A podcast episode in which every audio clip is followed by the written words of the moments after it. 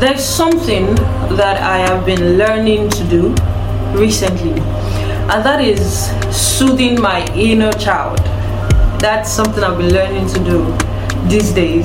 And basically, what it means is, you know, when you have a baby that is crying and you're carrying it, the baby keeps crying, and you're trying to like make him stop or her stop, make it stop, and you're you're giving it water, but the baby's like hmm, still keeps crying and keeps moving its head away from the water.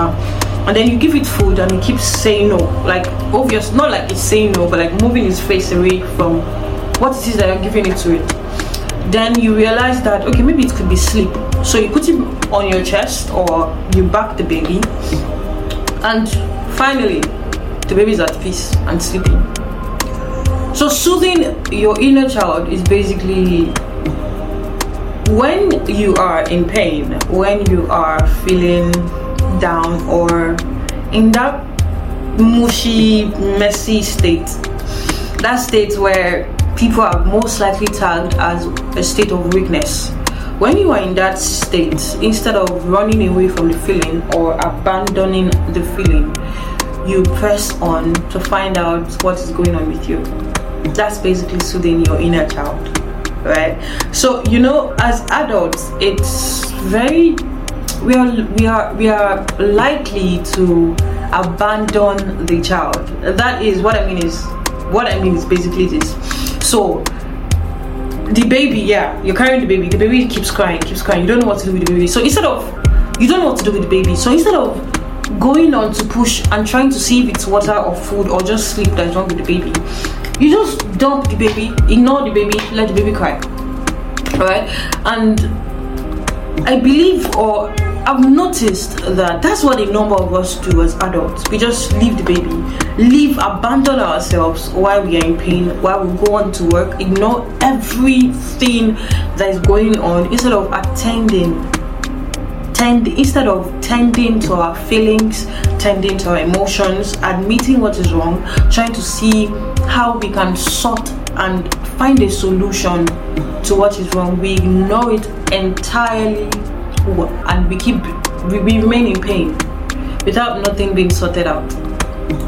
And in as much as that is the easiest option in as much as that is the easiest option it's not always the best option long term right and i've learned that is not the best option most times the best option is to tend to my emotions tend to how i feel how I feel is valid, how I feel is so if in as much as I can feel it, then I don't need to deny it. Right? Because it is there, the evidence of the hurt is there. So why ignore it? So most times how do I tend to my inner child? If for instance, let's say I felt betrayed by a friend or hurt by a friend or something, usually what I would do is when I see myself instead of when I see myself walk trying to walk away from my emotions, what I do is you know you know in movies when a romantic movie where where a girl wants to walk out of the guy and then the guy pulls her back and holds her.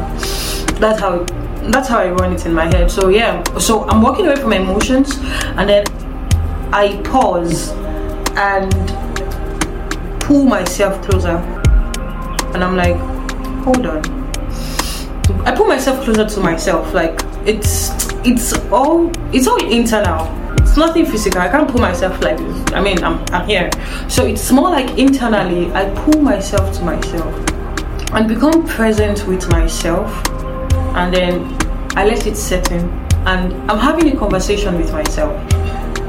Grace, how are you? And then the inner child is like, I felt hurt by what this person said. I I expected a lot from this person and I really wish they didn't do this thing. And at points where I need to cry, right, I go ahead to cry.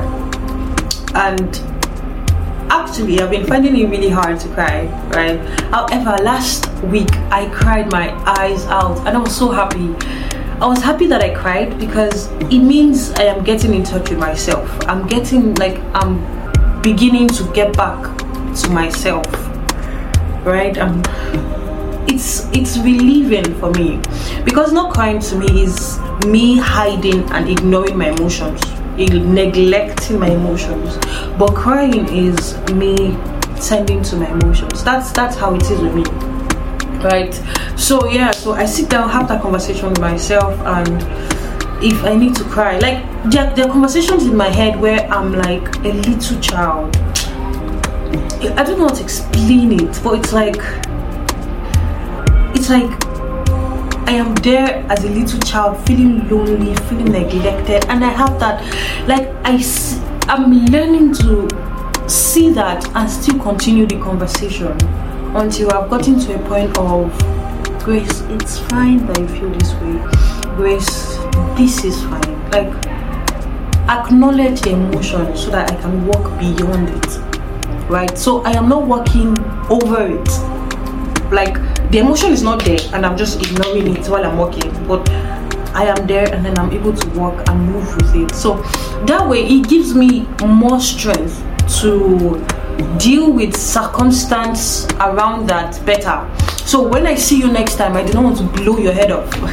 When i see you or anything i don't want to kill you. Instead i'm not killing you but instead i am able to myself and you can now sit and have a better conversation because I have dealt with the heartbreak.